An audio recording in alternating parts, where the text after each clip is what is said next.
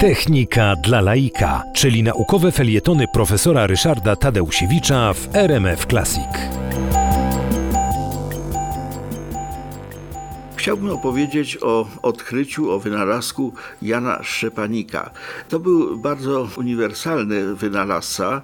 Przede wszystkim sławił się tym, że tworzył urządzenia do barwnego druku, rozwinął fotografię barwną. No, bardzo wiele rzeczy stworzył. Był nawet nazywany polskim Edisonem i Mark Twain, słynny amerykański pisarz i dziennikarz, na jego temat zamieszczał całe artykuły. Jan Szczepanik wynajdował przeróżne rzeczy, ale między innymi wynalazł kamizelkę kuroodporną.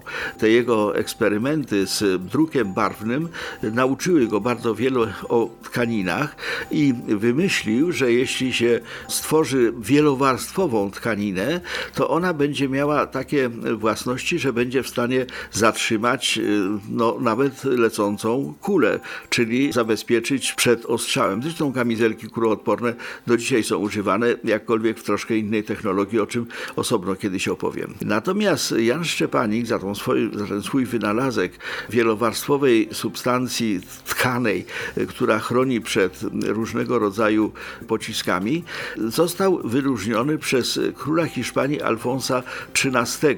Okazało się bowiem, że król Alfons XIII wyłożył, czy też kazał wyłożyć swoją karetę właśnie tą tkaniną, którą Jan Jan Szczepanik wynalazł jako materiał na kamizelki kuloodporne. I król miał dobre przeczucie, dlatego że rzeczywiście był zamach na niego, a król wyszedł cało z tego zamachu właśnie dzięki temu, że te tkaniny Jana Szczepanika go ochroniły. Bez tego nadał Szczepanikowi różne tytuły honorowe, przekazał bardzo bogate różnego rodzaju dary i co ciekawe, do jego zarówno podziękowań, jak i tych gratulacji dołączył się rosyjski car.